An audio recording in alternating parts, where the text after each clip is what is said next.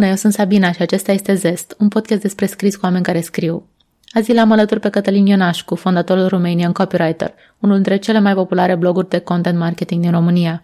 Cătălin și-a transformat pasiunea pentru scris în afacere, conduce o agenție specializată în copywriting și content writing și este și trainer. În ultimii peste patru ani a învățat sute de oameni să scrie mai bine. Bună, Cătălin! Bună, Sabina! Mulțumesc că ai acceptat invitația să vorbim. Mulțumesc mult pentru invitație. Îmi spune acum că ai avut azi un curs uh, de copywriting și că te umplă de energie oamenii. Spune un pic mai mult despre cum ți cursurile astea și cum a început, cum ți-ai construit o afacere în jurul scrisului. Da, aici ar fi multe de spus. Păi, în primul rând, mi-a plăcut foarte mult de mic copil să scriu, a fost o pasiune pentru mine. Uh, mi-a plăcut să scriu, mi-a plăcut să dau feedback pe ceea ce scriu alții, mi-a plăcut foarte mult, am făcut voluntariat în facultate pe tema asta și m-a ajutat în ceea ce, am, ceea ce fac și acum.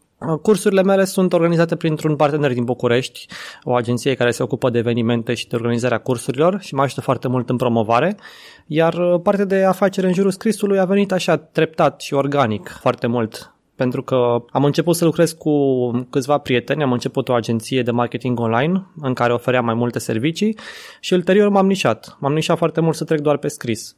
Și mi-am construit așa foarte multe relații cu oameni faini, cu companii, cu ONG-uri și așa mai departe, astfel încât să am acum o rețea de colaboratori uh, destul de bine formată, constanți, de asemenea colaboratori constanți de la care să primesc proiecte sau cărora să redau proiecte. Deci a venit treptat. Asta s-a întâmplat cam în ultimii 6-7 ani, deci nu a fost așa de azi pe mâine. Și cât de mult mai scrii acum? Că ai presupun când ai afacere trebuie să te ocupi de o grămadă de chestii, de să coordonezi colaboratorii, proiectele, cursurile, cât mai ai timp să scrii? Mai ai timp să scrii? Mai am timp, trebuie să fac asta ca să nu merg din mână. Trebuie cumva să fiu tot timpul antrenat și dacă, dacă vreau să ajut pe cineva să scrie mai bine, de exemplu, fie că e vorba de un coleg, fie că e vorba de un cursant, trebuie cumva să fiu și eu la curent cu noutățile în domeniu și să am uh, antrenamentul scrisului.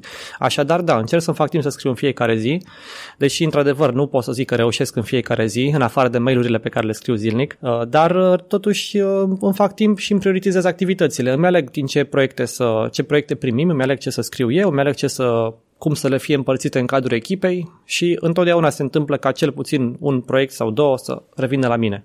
Asta cred că voi menține mult timp de acum înainte, că îmi place. Ce îți place să scrii? Care sunt proiectele care îți plac cel mai mult? Sau ori subiectele, ori tipurile de copii?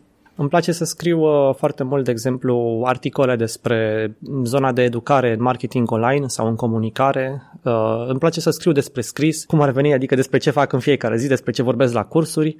Îmi uh, place să, să scriu eduri, de exemplu, eduri de Facebook sau slogane. Îmi place foarte mult să scriu încerc să, să variez destul de mult în ceea ce privește scrisul. Îmi place să scriu despre subiecte care îmi sunt apropiate. Asta cred că oricum vine firesc, mulți dintre noi cred că simțim asta.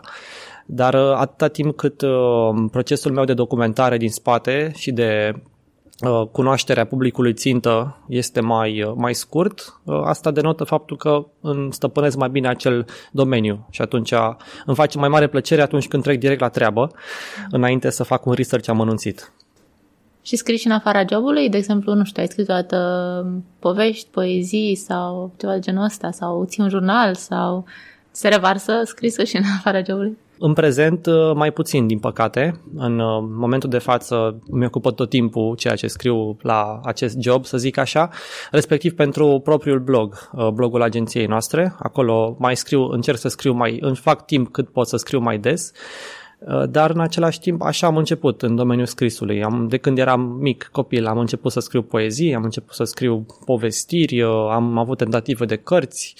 Uh, mi-a plăcut dintotdeauna, practic asta, asta m-a atras în lumea scrisului. Și după aceea am fost într-o anumită perioadă, de exemplu în facultate, am fost în India și am scris atunci un blog tip jurnal ce făceam acolo aproape în fiecare zi și ulterior acel blog s-a materializat într-o carte și cam asta a fost uh, prima mea experiență de publicare a unei cărți.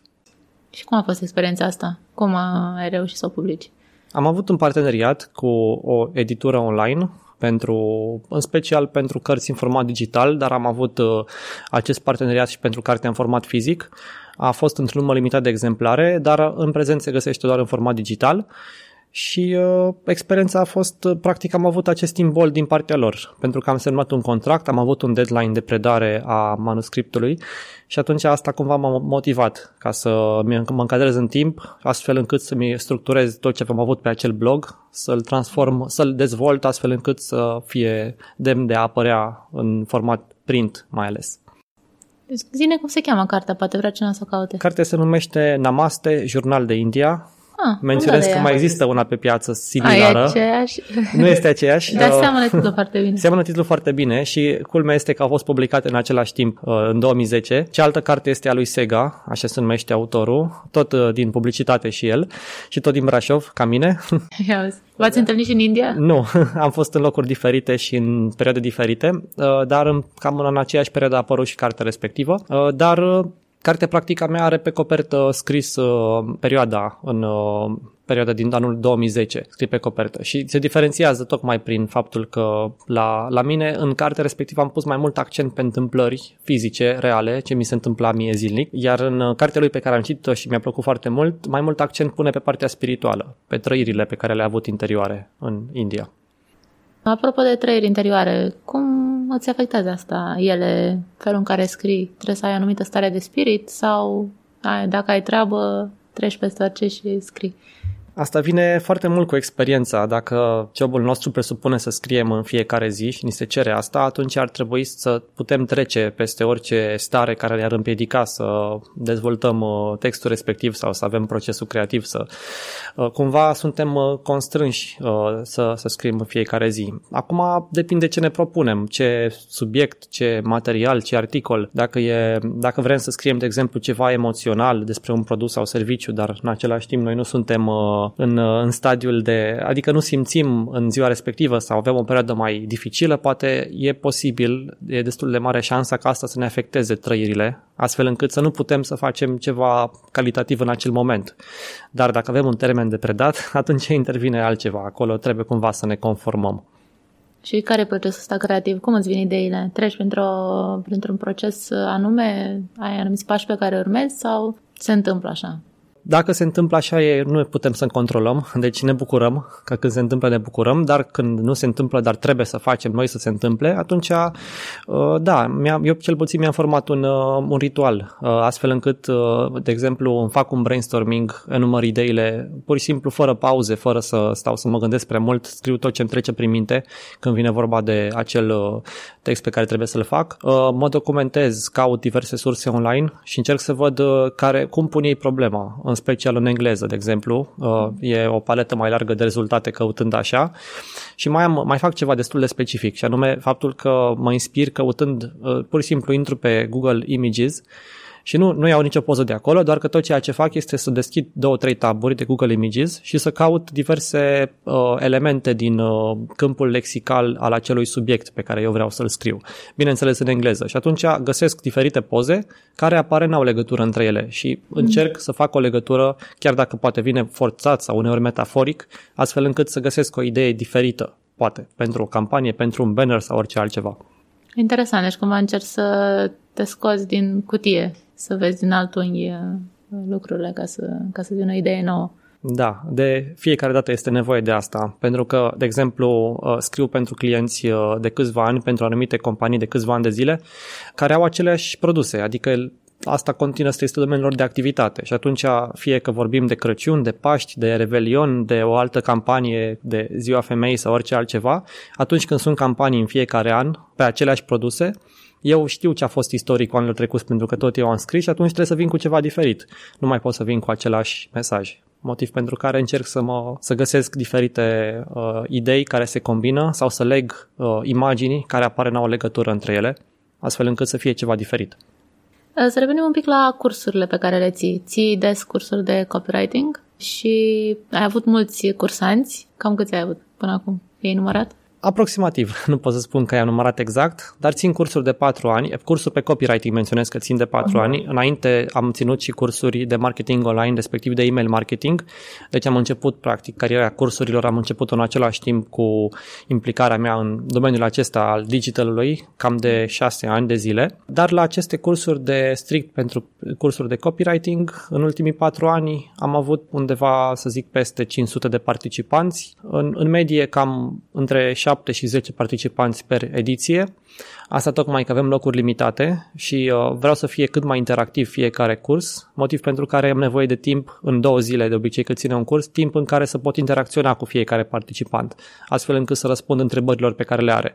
Dacă am fi mai mulți, e posibil ca unele persoane să nu spună tot ce au, să nu spună dacă au nelămuriri și de asta doresc să fie număr limitat de locuri întotdeauna, ca să fie relevant pentru fiecare în parte.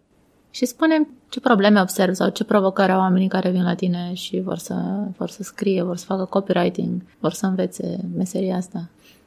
Cea mai des întâlnită provocare este aceea de a nu avea o structură clară în, în gândire sau respectiv o strategie înainte de a începe să scrie respectiv cea de a-și eficientiza procesul, adică sunt persoane care vin și spun că se întâlnesc cu diferite blocaje creative, că rămân în pană de idei sau uh, care nu știu de unde să înceapă când vine vorba să, să scrie, sau pur și simplu simt că sunt într-un anumit stil, adică predomină un anumit stil, de exemplu persoane care scriu prea academic sau prea rigid și vor să treacă de acest impas, astfel încât să ajungă să scrie mai, uh, mai direct, mai dinamic, mai jucăuș și atunci asta se poate rezolva la absolut toate cursurile prin exercițiu, respectiv prin sfaturi punctuale. Practic, uh, eu prefer această formă de cursuri față în față, interacțiune directă, pentru că în felul acesta cunosc mai în detaliu aceste, aceste probleme sau nevoi pe care le au oamenii și atunci le pot răspunde punctual cu o soluție strict pentru problema lor. Nu aș putea generaliza, dar în mare parte cam acestea sunt dificultățile principale ce le-am auzit până acum.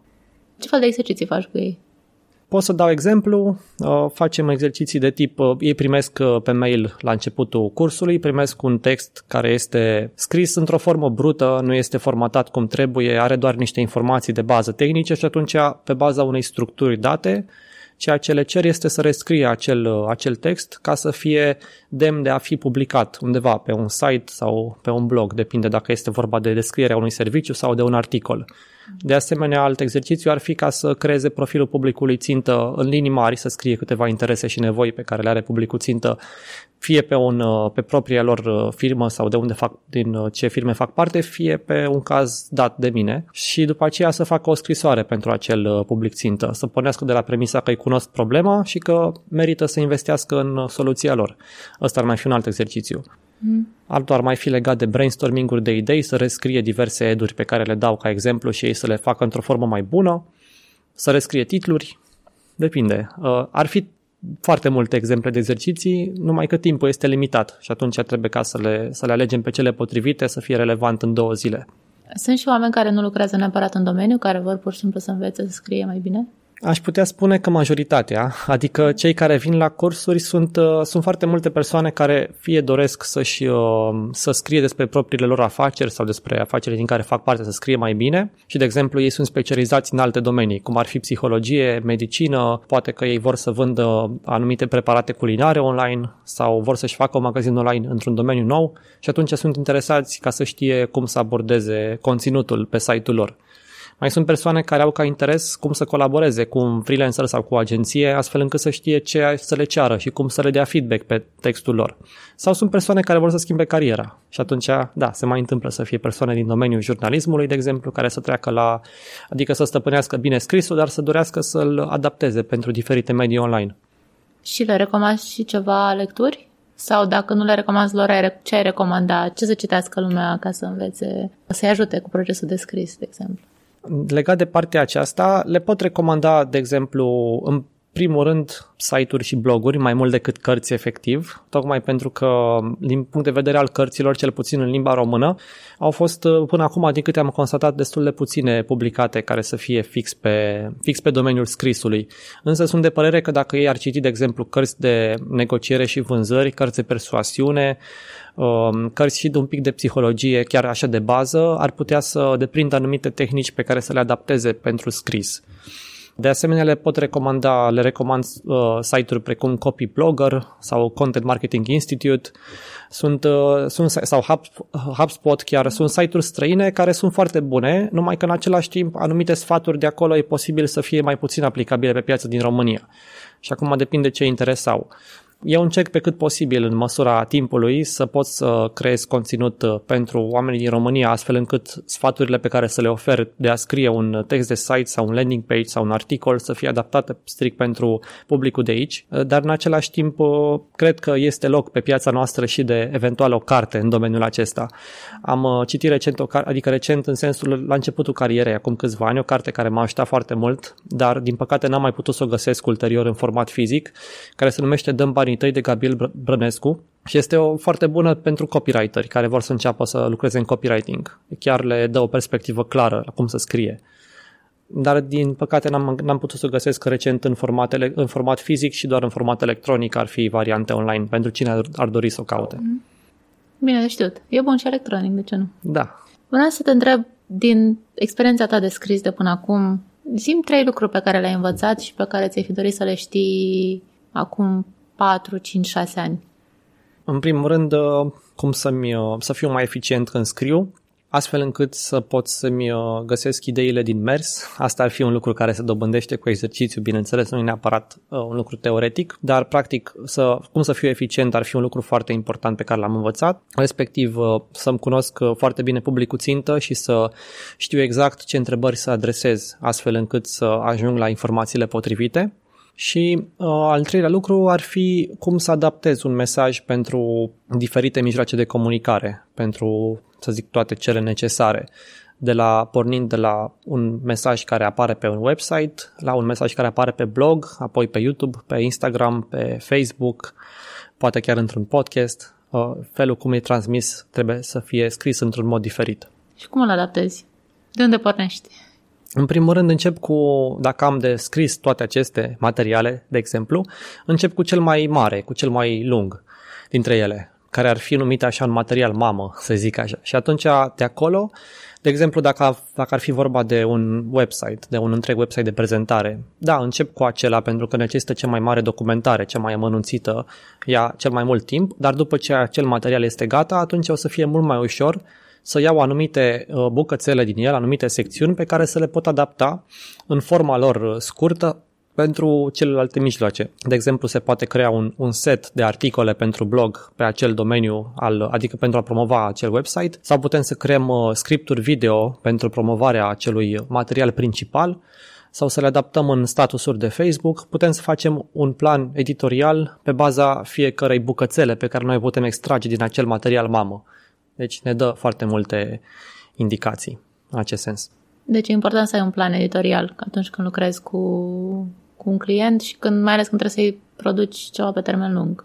Da, întotdeauna. Și ai spus că ți-ai fi dorit să știi cum să fii mai eficient. Cum ești eficient acum? Cum ți-ai eficientizat procesul? Evident, trebuie să ai experiență și exercițiu, dar poate ai găsi câteva scurtături pe care le poți uh, spune.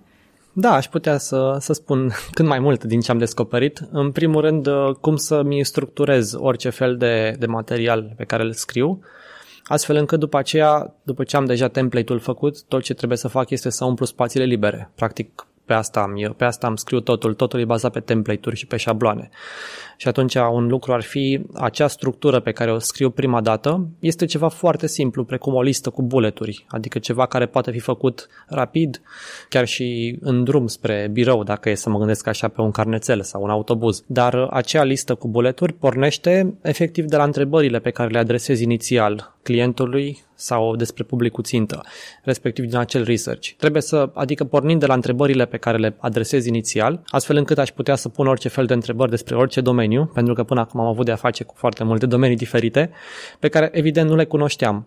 Și ca să găsesc o scurtătură, trebuie să pun acele întrebări cheie. Pot fi 5-6 întrebări de bază care să, al căror răspuns să fie uh, suficient cât să poată să-mi dea o direcție pe baza căreia să scriu o listă și apoi acea listă doar să o dezvolt. Practic, ultimul pas, adică scrisul efectiv, durează mai puțin decât primirea și înțelegerea informațiilor propriu-zise. și comunicarea inițială. Și atunci scurtătura principală ar fi discuție directă cu beneficiarul sau cu specialistul ca să aflu exact punctele cheie pe care să le includ în textul meu. Și ce fel de întrebări le pui clienților sau specialiștilor? Uh, de multe ori, uh, cum ziceam și mai devreme, le adaptez. Uh, nu pot să zic că sunt întrebări standard. Dar întrebările se, se învârt în jurul ideilor care, care țin de cum rezolvă produsul sau serviciul lor anumite nevoi concrete ale publicului țintă, care ar fi, care ar fi principala lipsă sau frustrare sau suferință din viața audienței lor, astfel încât uh, ei să vină, mă refer cu produs sau serviciu, ca să o completeze sau să răspundă acelei nevoi. Ar mai fi întrebări uh, legate de cum doresc să se poziționeze. Foarte important trebuie să știm care să fie limbajul, care să fie tonul folosit, cum să fie adresarea, cât de, cât de formal să mergem în exprimare sau cât de semiformal, cât de prietenos. Asta e o altă întrebare importantă și, cum ziceam, pe baza acestora pot fi, pot fi detaliate poate și mai multe. Sunt întrebări de multe ori al căror răspuns nu-l putem deduce dacă pur și simplu studiem site-ul sau alte articole scrise din în trecut de acel client. Trebuie să le, întreb, să le adresăm astfel încât să putem să vedem cum mergem mai departe. Deci ai spus eficiență, ai spus... Uh, care era al doilea pe care l-ai spus? Cunoașterea publicului țintă. Cunoașterea publicului țintă. Cum faci research pe publicul țintă?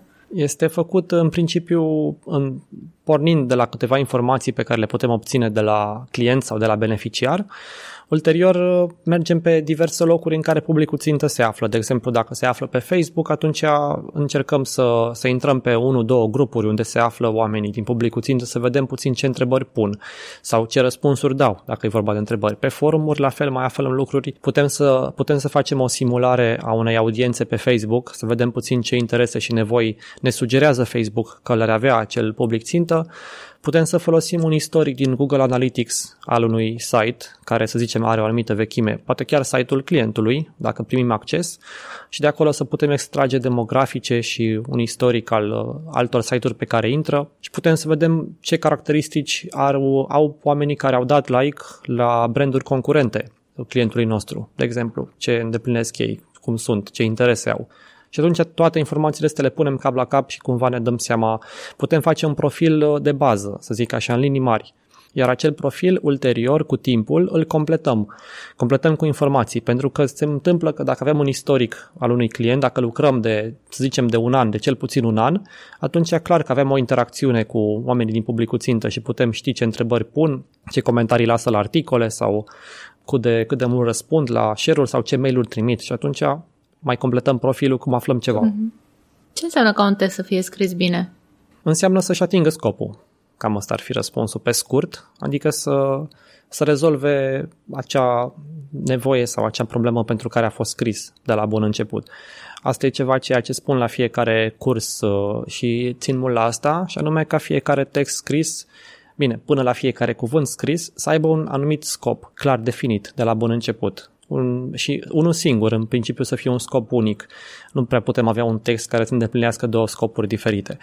Și atunci, atâta timp cât textul respectiv își îndeplinește scopul, este bine scris. Cum e procesul de feedback? Cu, presupun că ai un proces de feedback cu clienții. Deci dau cu părerea pe ce scrii, te pun să modifici, cum funcționează?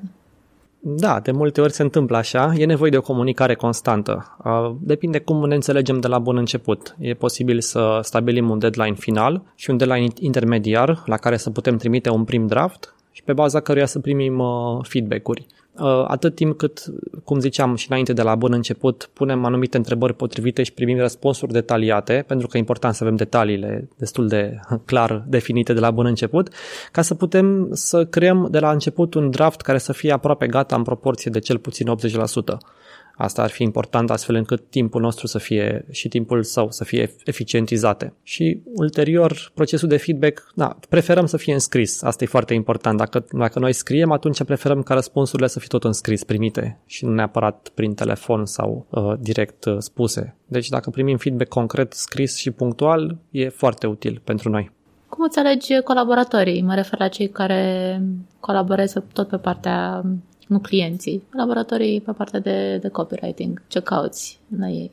În general, în momentul de față, pe partea de copywriting în special, lucrez cel mai bine, cel mai îndeaproape cu colegele mele din agenția proprie. Practic prefer să fim în același uh, spațiu de lucru, astfel încât să putem discuta cât mai des posibil sau când este fiecare, când este șansa Uh, să fie la, la îndemână orice, orice schimb de idei, orice discuție, orice brainstorming sau orice interacțiune. Prin urmare, de asta ne desfășurăm lucrul în principiu la un birou.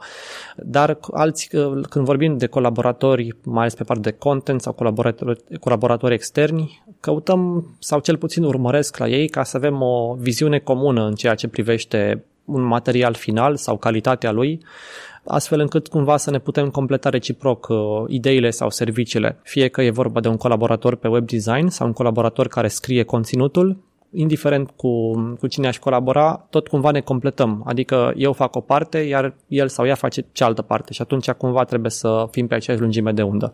Încercăm un proiect și dacă nu merge, e clar, nu, nu mai încercăm pe al doilea. Cum a cum se pare să fii copywriter în România și mă gândesc mai ales cum ți-a părut la început. A fost greu să găsești clienți, a fost greu să te promovezi. Spune un pic cum ai, cum ai crescut și cum, ce strategii ai folosit tu ca să reușești să ai o bază de clienți, să ai un venit constant. Da, pot spune că odată ce am, uh, am trecut de un anumit uh, pas, uh, cum ar fi răbdarea, cam asta a fost strategia de bază, să am răbdare și să nu mă grăbesc, atunci am, pot, să, pot să ajung, sau în momentul de față, mă apropii de a ajunge într-un punct în care mi-am dorit de la bun început. Doar că nu, nu mă așteptam, nu am avut o prezumție foarte clară asupra timpului în care voi ajunge. De exemplu, faptul că a durat în cazul meu undeva la 5-6 ani să ajung aproape de unde îmi doresc. Dar uh, cum am pornit așa simplu, cu pași timizi, treptat, oferind uh, servicii la prețuri mai mici sau pur și simplu pornind screen pe propriul blog, dezvoltând propriul site. Screen pentru mine la început foarte mult, adică am avut mai mult timp pentru asta și am învățat, am testat uh, foarte multe lucruri strict pe mijloacele mele proprii uh, și ulterior lucrând cu, cu niște oameni foarte faini care în prezent uh, au o, o agenție destul de bine cotată în România, să zic așa, pe partea asta de marketing online și de performance marketing, dezvoltându-ne împreună proiectele, dezvoltându-ne împreună baza de clienți scriind conținut pentru clienți care, de exemplu, veneau pentru un alt serviciu, cum ar fi, de exemplu, promovarea pe, pe Facebook, dar care aveau nevoie și de conținut pe site sau pe blog sau pur și simplu pentru eduri. Și scriind astfel de conținut pentru, pentru clienți în mod constant, am reușit să, bine, treptat, cum ziceam și mai devreme, să pot să obțin colaborări care să-mi aducă și recomandări ulterior.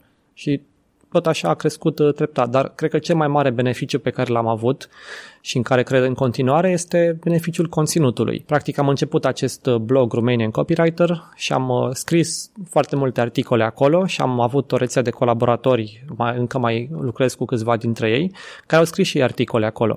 Și s-a format astfel o comunitate care prin word of mouth cumva a atras un trafic constant care este și astăzi. Deci răbdare și perseverență. Exact, cam astea ar fi cuvintele. Pe tine te ajută foarte mult blogul și, și eu cred în conținut și în puterea lui să te, de, de a ajuta pe oricine să se promoveze. Mă întrebam așa, acum că stăm prost cu atenția, lumea e, se orientează mult spre video, spre imagini, spre audio, mai e atât de relevant să scriem pe bloguri, mai e atât de relevant conținutul? Cum vezi tu situația asta? Eu cred că mai este relevant uh, conținutul și va fi întotdeauna. Ceea ce se mai schimbă este forma, forma lui, tipul de conținut care este promovat sau livrat. Se caută într-adevăr mai mult conținut vizual acum în prezent, mai ales foto-video și mai ales, de exemplu, video scurt și în anumite cazuri video fără sunet, dar în același timp întotdeauna acest conținut foto-video va fi însoțit de conținut text. Ne uităm, de exemplu, rețele de socializare și inclusiv în YouTube și acolo vedem că fiecare conținut publicat are o descriere și are un titlu care funcționează și vor merge în continuare pe aceleași principii SEO pe care mergeau na, site-urile și pe care încă merg în continuare. Conținutul text va fi în continuare popular în rândul celor care au crescut cu el. Eu așa cred foarte mult. Sunt persoane care așa s-au obișnuit și care în continuare preferă conținutul text și poate că le e greu să se concentreze sau să urmărească un video până la capăt. Așa că probabil peste o probabil toate peste 10-15 ani putem să zicem că se va reduce mai mult uh, din conținutul text care va fi publicat, care va apărea și poate o să fie alt tip de conținut atunci sau alt format preferat. Dar acum tinerii, mai ales adolescenții, cresc cu video direct. Ei nu au răbdare să citească și atunci vedem cum o să evolueze piața în direcția asta. Dar orice material facem, fie că e vorba de video, de exemplu, sau chiar și o imagine, totdeauna va avea în spate un scenariu sau anumite cuvinte și atunci nu cred că vom pierde din, uh, din meseriile de copywriter și content writer prea curând. Da, să sperăm.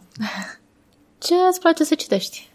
Momentan citesc uh, încerc să-mi echilibrez cumva aria de lectură, astfel încât uh, am avut o perioadă în care am citit doar non-ficțiune și doar literatură de specialitate. De exemplu, foarte mult cărțile editurii Publica, adică îmi plac foarte mult acele cărți și am căutat mult în, să citesc în direcția asta și după o anumită perioadă parcă simțeam nevoia să mă relaxez cumva sau să-mi uh, dezvolt un pic imaginația și revenind la lectura anterioară, poate a copilăriei, adică la cărți precum romane sau chiar povestiri scurte. Eu sunt și pasionat în același timp de domeniul horror și mai citesc uh, povestiri horror sau romanele lui Stephen King și mă relaxează cumva și îmi creează un sentiment uh, plăcut, mai ales că mai ales după o zi în care am scris doar lucruri de specialitate. Și în orice caz, îmi place să descoper autori noi, îmi place să descoper uh, viziuni noi asupra lumii, în special viziunile optimiste. Și, de exemplu, o carte pe care acum o citesc, care se numește Factfulness, de la editura Publica, este fix despre asta, despre cum să vedem lumea într-o manieră pozitivă și nu maniera apocaliptică pe care o vedem totdeauna din presă sau din statisticile care se publică. Uh, și mie îmi place Stephen King. Care e cartea ta preferată de la Stephen King, din ce ai citit până acum? Uh, e de greu de zis pentru că sunt destul de diferite. Aș putea spune că prima care îmi vine în minte acum ar fi Culoarul Morții, The Green Mile, care, deși este destul de lungă, pot să spun că am citit-o pe nerăsuflate și foarte ușor. Ce carte ți-ar plăcut să scrii? Păi, mi-ar fi plăcut să scriu o carte despre sfaturi pentru a scrie mai bine, de exemplu. De fapt, asta e așa și ca un mic teaser, pentru că asta este unul dintre proiectele pe care mă concentrez de ceva timp, dar care, și uite, eu. Ah, super, deci este loc Facem foarte... concurență. Da, nu e neapărat, poate chiar colaborare. Corect. da, deci este loc pe piață pentru asta și poate mi-ar, mi-ar fi plăcut să scriu și pentru poate pentru un public mai, mai puțin interesat de partea scrisă, să zic așa, adică cumva să, să pătrund și în aria asta de, poate că literatură de, de călătorie sau de o specialitate, de exemplu, într-o anumită, într-o anumită arie, dar nu neapărat pentru un public care să fie familiarizat cu cititul atât de mult de exemplu. Uh, dar în mare parte, ca să zic concret așa, da, strict pe partea asta și poate pe partea horror, cine știe. Mi-ar fi plăcut ceva de genul acesta. Dacă citești suficient de mult, la un moment dat să vrei să scrii și tu, nu? Exact. Deci, uh, ai un proiect să, ai proiectul ăsta să scrii o carte de, cu sfaturi de scris? Ce alte proiecte mai ai pe viitor? Cum vrei să-ți mai dezvolți afacerea? Vrei să ții și alte, alte tipuri de cursuri? Ce proiecte mai ai? Uh, da, vreau să-mi dezvolt cu siguranță agenția, vreau să creștem, vreau să putem să acoperim o paletă mai largă de servicii din domeniul conținutului. Uh, aș dori să continui la nivel de cursuri, vreau ca să să treacă și online aceste cursuri, să nu fie doar offline, deși țin în continuare ca să, să, le, să le am și offline, dat fiind că pot să cunosc oamenii mult mai bine. Și de asemenea mai, am, mai sunt implicat într-un proiect, este vorba de un uh, startup din domeniul tehnologic oarecum, și anume este vorba de o aplicație de gestiune a bugetului personal. Asta este ceva diferit de partea scrisă, deși în cadrul acestei echipe rolul meu este în principiu de a scrie despre aplicații, despre uh, și a oferi sfaturi pentru oamenii care vor să economisească la fiecare final de lună. Și atunci am un plan și pe viitor să mă concentrez asupra acestui proiect astfel încât să, să crească. Dar în același timp am un plan și să-mi organizez timpul astfel încât să pot călători mai mult, pentru că asta contează și cred că indiferent ce facem, avem nevoie de o mică pauză uneori și de o, de o gură de aer și cumva să fim detașați, măcar, măcar câteva zile pe an, cât putem reuși și noi. Și atunci cred că ne va ajuta să prindem energii noi ca să ne concentrăm pe viitoare proiecte. Unde vrei să mergi? Care sunt top 3 destinații pentru tine acum? Mi-ar plăcea să merg, de exemplu, în Vietnam, am uh, de câțiva ani în plan să tot merg și acum sper să nu se mai amâne anul viitor. Mi-ar plăcea să merg în, uh, în Spania sau Portugalia, cumva să vizitez zona asta caldă din Europa și respectiv, uh, dacă ar fi să numesc un top 3, mi-ar plăcea să mai merg încă o dată în India. Asta ar fi din nou o altă pasiune pentru că încă de când am fost, uh, încă mai am vise de a fi acolo. Și atunci câteodată mă gândesc că mi-ar plăcea să mă reîntorc și respectiv să apuc să vizitez sudul Indiei pe care n-am apucat să-l văd atunci când am fost. Oricum, țara e mare. E loc de mai multe călătorii acolo. Exact. Poate scrii și volumul 2 la, la Cum cartea să nu? ta. Mi-ar face mare plăcere. Spuneai că vrei să scrii o carte de, cu sfaturi despre scris, care probabil că o să aibă o, și o audiență mai largă decât, nu știu, copywriter sau jurnalist, oameni care chiar cu asta se ocupă. De ce ți se pare important ca lumea să scrie bine sau să învețe să scrie mai bine? Pentru că, într-un fel sau altul, fiecare dintre noi face asta în fiecare zi. Adică toți scriem, de exemplu, indiferent în ce domeniu lucrăm, suntem puși în fața faptului de a scrie, să zicem, poate scriem e mail sau rapoarte, sau poate că trebuie să scriem cereri de concediu sau orice altceva de genul acesta, Uh, scriem pe chaturi, folosim scrisul întotdeauna ca o formă de comunicare și pe lângă asta sunt de părere că pentru orice tânăr în special care dorește să-și creeze un brand personal, trebuie să aibă un proiect personal pentru a face asta. Adică până acum ceva timp se punea mult accent pe a-ți face un CV, reușit și să fie complet și bine documentat și bine, bine scris. Dar acum nu mai este suficient. Fiind totul online, totul s-a răsfrânt acum online, cred că fiecare dintre noi, în special cei care vor să-și creeze un proiect personal sau o proprie afacere, dacă vor la un moment dat să ajungă să fie antreprenori, ar trebui să înceapă prin a putea să-și scrie ideile, să-și scrie despre visul lor, despre ce vor să facă, despre ce obiective au, chiar să-și uh, planifice uh, eventual un, uh, un site sau un blog sau un uh, podcast sau vod,